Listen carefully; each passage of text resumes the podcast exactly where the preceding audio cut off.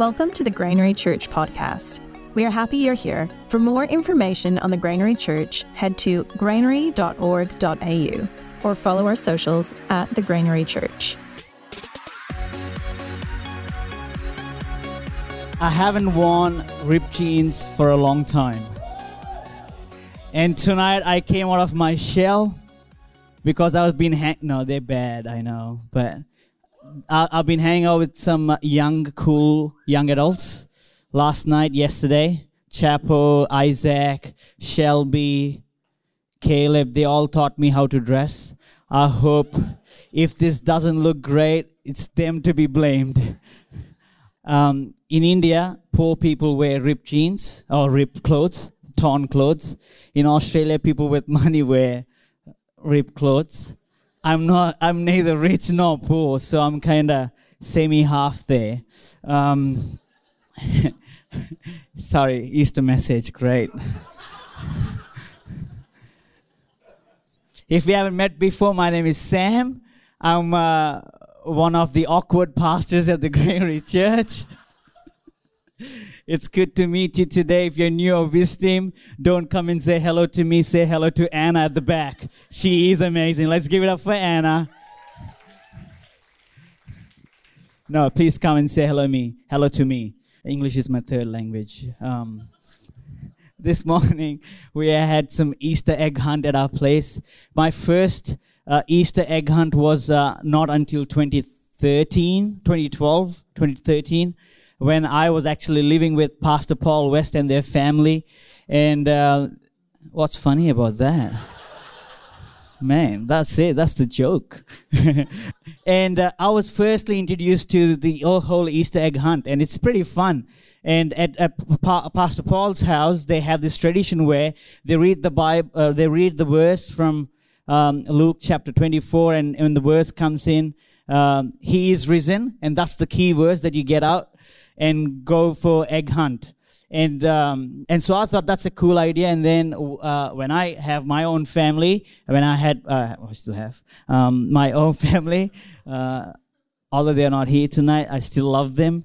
They, uh, we did the egg hunt this morning, and my wife Shiri came up with this new. Um, new uh, tradition out of it is that you know you get those plastic uh, ch- uh, eggs uh, and then you put the chocolate in it and so she bought those pl- plastic and then she put some of them with chocolate in it and we we we, uh, we said to our kids "Eh, when we do the keywords and when you hear that he is risen you got to go out but if you find an empty um, plastic eggshell which means you have to say the keyword and you get the big Easter egg.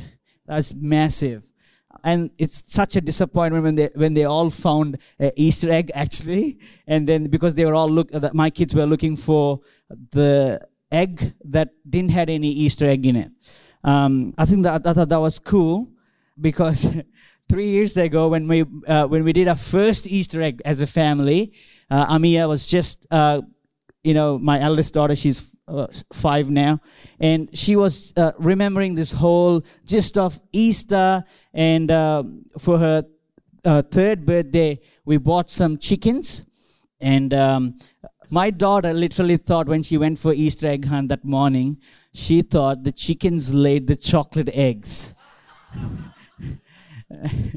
um, eh, but they're they are the retiree chicken eggs, uh, ch- ch- chickens, which means we, we haven't bought them. We, we got uh, we got given by somebody else. They never laid eggs, so uh, we we named them one as butter chicken, um, the other the other one as chicken tikka. And uh, they both tasted really good. No, they died of old age. Uh, no, we didn't do that. I buried myself with my bare hands. I'm not lying true. I didn't eat them at all. Uh, but that butter chicken was something else. Um, the chicken itself. You know, names are something special. You know, when we have, uh, you know, if you're a parent here, when you have your first baby, you are coming up with this name that that no one has heard of before. Um, our first daughter's name is Amia, which means beloved or darling. and our second daughter's name is Isabel, and our third child's name is Peter. Um, every name has a meaning, and every name uh, is so special and has, you know, we all have our nicknames or names. I love the Aussie way of uh, uh, shortening your name. My name became Samo, Sambo, Sammy. You know, you just add an A or Y to it, and you make it sound so cool. Chapo, that's the coolest name, isn't it? Chapo. Love you, Chapo. He's gonna jump off a plane tomorrow. Yes. So coming back to the uh, message, yeah, uh, get back there, get back there. Um, so we all have names, and you know, we we serve a God who is not nameless. He has a name, and we call him Jesus, but he's not just just not Jesus. He has many other names, and one of the names that we have him is called He is the living God. We don't serve a dead God. We don't serve the creation. We serve the creator. You know, I come from a background where I grew up in India and where a lot of temples, a lot of religious activities happens around uh, idols and and uh, or worshiping dead kings and things like that. Where we don't do that because we serve a God who is alive today. And, you know, um, Easter is, is about us serving a living God. And um, this is one of the seven wonders of the world, Taj Mahal. Over seven, uh, seven to eight million people come every each year to visit Taj Mahal. And it's a beautiful love story uh, attached to it. Uh, have you ever been to Taj Mahal, anyone? Don't worry if you haven't been there, I'm going to take you through a tour right here in Australia, uh, right here at Newcastle. But this is on a 42 acre compound, and uh, Taj Mahal is actually, it took about 22 years to build it. It took about 20,000 craftsmen to come together for 22 years to craft this beautiful uh, looking uh, mausoleum. It's just beautiful That whole architecture, the whole design of it. It's like literally jewels and special stones have been engraved into the into the walls. All the colors that you see, it's not paint. It's actually each color unique stone. Isn't that beautiful? If you see it in real person, it just blows your mind. Um, and this has been actually built for by a, a uh, commissioned by the Mughal emperor. His name is Shah Jahan, and uh, he built this in memory of his beloved, his favorite wife, not beloved wife. Imagine me introducing my wife. Meet my wife. My, meet my favorite wife, Shiri. I have one wife and three kids. This is actually a picture of Taj Mahal taken from the fort of Agra, um, where the red fort. The whole fort is made of this beautiful red stone. Uh, that's why it's called red red fort. And this is where the king Shah Jahan was held captive by his own son. And because he couldn't go and go and see uh, Taj Mahal, uh, where his wife Mumtaz has been buried, he would look through this window and this little water that, uh, that you see, on a full moon day, the, wat- the water would have a reflection of the moon, and the light would uh, fall onto the beautiful Taj Mahal, and the whole white ivory marble just glows so beautifully. And uh, he would admire, he would love, and by the way, Taj, uh, Mumtaz passed away uh, when she was giving birth to her 14th child. Beautiful love story. But Taj Mahal is actually a tomb. This, this is the tomb. Uh, that's uh, the, the smaller one is Mumtaz uh, tomb, and the other one is uh, the Shah Jahan's tomb, and he was buried there uh, a few years after after Mumtaz. But this is this is the original tomb. But when you go to Taj Mahal to see yourself, you won't see the, the original tomb, you see a replica on top of it. Not only the tomb of Taj Mahal, but if you go to the next picture, you'll also see pyramids. And on the other side, you'll see Mecca.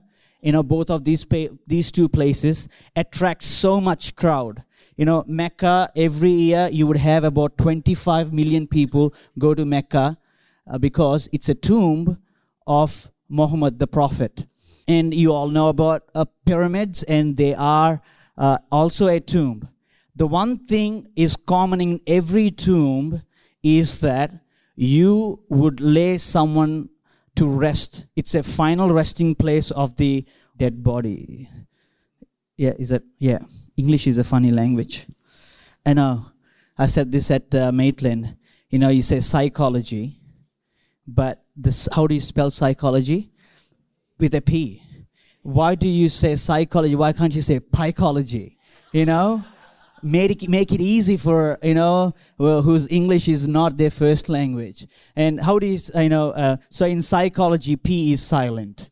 Knife. K why don't you why did why don't you call it knife? You know in knife k is silent. Um, and wife. Husbands are silent. Uh, sorry, it kind of be it's it's a bit of a uh, sexual. so I'm a nice guy. Don't. okay, all right, right. right. I'll, I'll I'll clear this up. I'll clear this up. Um, there's a saying. It says, you know, there's no redeeming from here. Um, there's this. there's a saying, you know, practice makes a man perfect. Did, have you ever heard practice makes a woman perfect? Because women are already perfect. Redeemer. Yes. Where was I?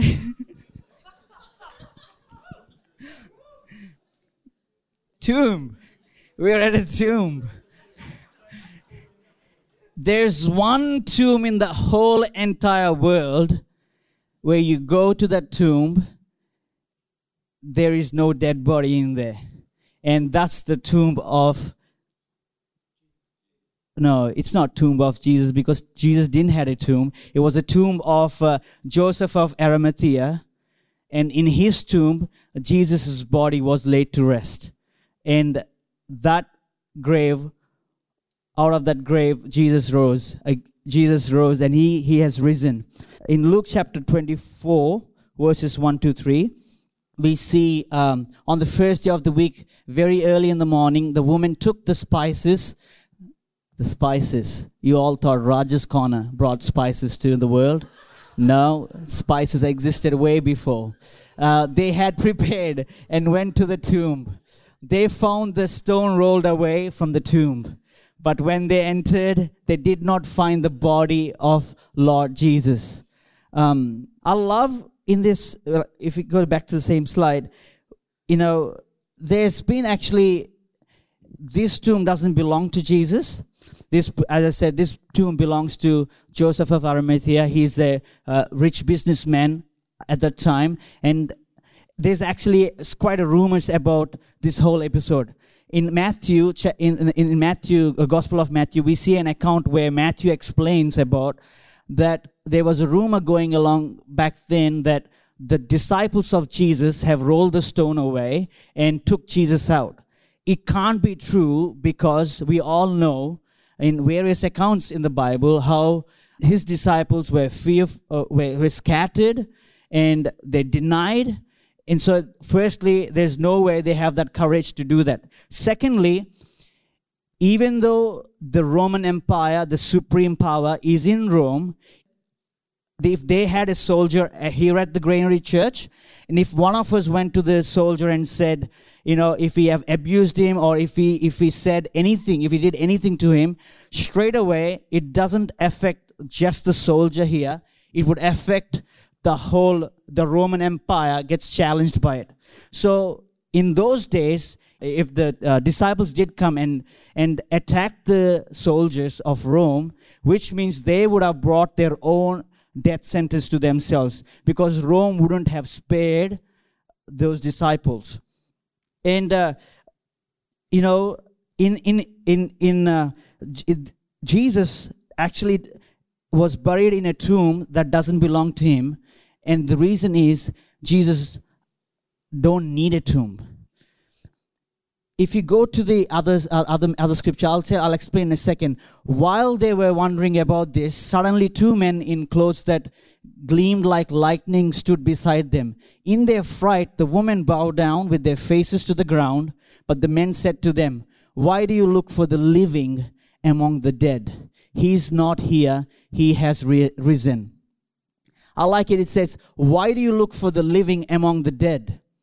When you go to a tomb, or when people excavate, uh, archaeologists go through the tombs of pyramid, uh, they dig it to find something interesting. They don't dig it to see if the person is still alive there. They, they look for treasures. Maybe they're looking for skeletons. They're looking for remains of something. And I love that the angel says, Why do you look for the living among the dead? When I think about this living, our God that we serve didn't come to this world, die on the cross to prove to the rest of the world that He is a living God. Because He was all, the, before the whole world existed, He was there. For example, David and Goliath story. When we, we all know the you know David defeating Goliath, but when he went to uh, take the food to his brothers, and when he sees Goliath uh, challenging the um, Israel army, Saul's army, David goes and says, "How dare you, uncircumcised Philistine, you defy our living God?" So David knew that he was serving a living God already. If you go back to Moses, and we know that Moses, throughout his burning bush experience, he asked, What do you want me to go and say to your people? Who do I say who you are? And he and, and God says, Say that I am. He didn't say, Say I was, because he wasn't a past tense. He said, I am, because he is already alive. And it takes me back to why does Jesus have to, why that God has to come from heaven to earth to die on a cross? He's not has done that just so that he can prove to the prove to us a point that he's a living God. He did that because he wanted to give us an opportunity. I'll explain it in, in a second. When we, when we go to Passover, for example, um, you know, the Passover lamb had to be sacrificed. And we, we had Bob Mendelson who came and explained so well, and our pastor Paul West at Maitland, he explained so well about what happens to uh, the sacrifice had to happen, the blood had to be shed. Jesus came to this, uh, we had Good Friday because his blood can only make us right. Uh, he, his blood is, can only make us clean. But what he did is, through his resurrective power, we get to receive and experience the same power. The same power that conquered the death is the same power that gives us access to do anything po- that is impossible possible. Do I make sense? It's that power. If Jesus didn't die and rose again, if he di- if if Jesus did die, that's great. That's awesome because he already died for our sins and we would have had that experience of our sins have been washed away. The lamb has been sacrificed. But because Jesus rose again, it means that when I fall, when I, I when I feel like I am weak, and when I feel like I I I have um, I can't do anything, in that moment, I can find the same power that raised Jesus from the death is also enables me to raise back into the same power. I think I'll explain it with a, an example. I grew up in India, and uh, every time I think about my life now, I, I shake my head, I pinch myself, and I say, God, I don't deserve this. I really don't deserve this. There is no way that if you asked me 15 years ago or, or, or 20 years ago, if you said, Sam, one day you would raise a family in Australia, you will have a beautiful family with three kids, I would say, no way, that's not going to possible. Because I grew up in a situation where socioeconomically, it would have never been a possibility for me. I remember going to school, my parents put me in a nice school uh, because they said, if we couldn't give you anything, we want to give you the best education possible. And so they put us in a good school, uh, but the good, uh, being part of a good school or a big school, eh, the problem is all the rich kids go there as well. And my parents put us in school, but they wouldn't have any money to send us ex- for extracurricular activities, uh, sports, vacations, and things like that. Even I wouldn't have the money to spend in a canteen. Um, there's this used to be this small little uh, canteen right next to our school. At 11:15, we would have a interval. All the kids would come up, and at, uh, in that moment, uh, in that break, what they would buy is they buy samosas because what else would you buy on an interval break? a nice hot samosa. And those samosas would be probably what? Two rupees back then, which would be like two cents, literally two cents or five cents, something like that, crazy cheap. But I would stand out there wishing that I had that five cents.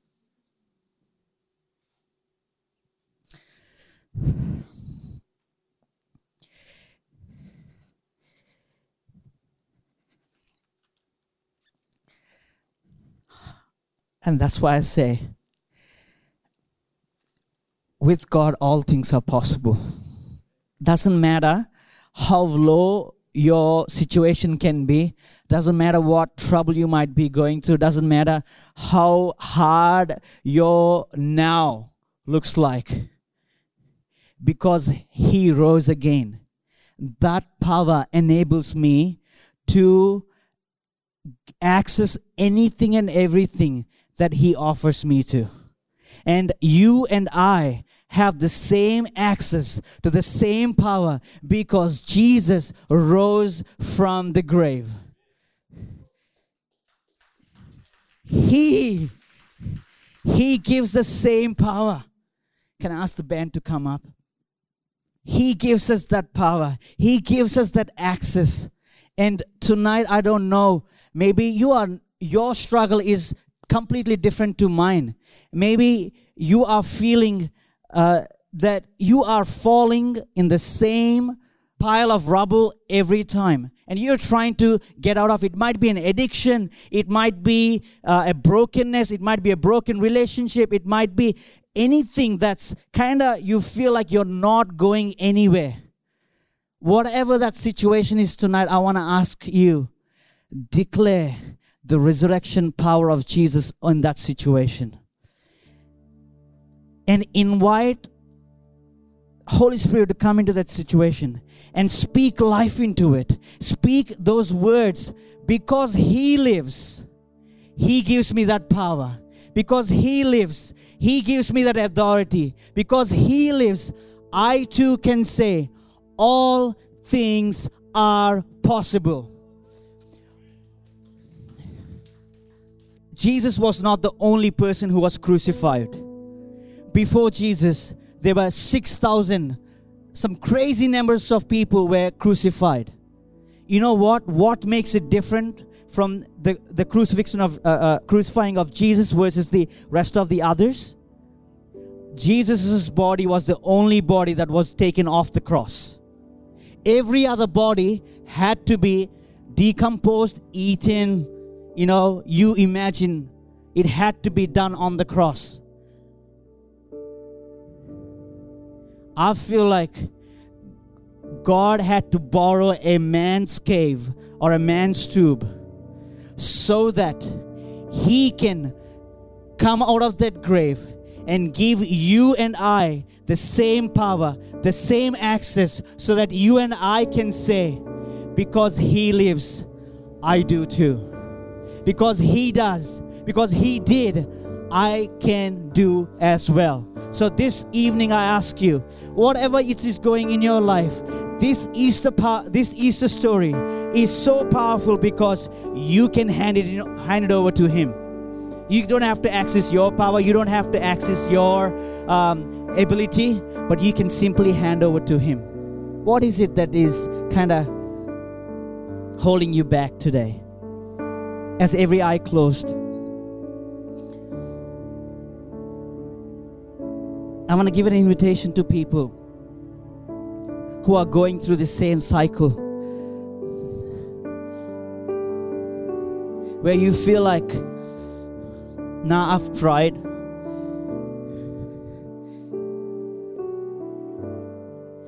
I've tried every time and it, ne- it never worked.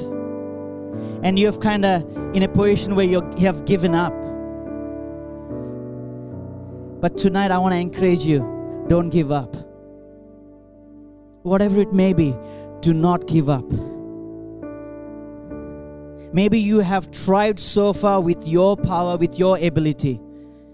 Maybe tonight is the first step that you're taking and towards the story of this Easter and saying, Lord, I commit this situation into your hands and I surrender, Lord Father. And I declare your goodness over it, your power over it, your resurrective power over it, oh Lord.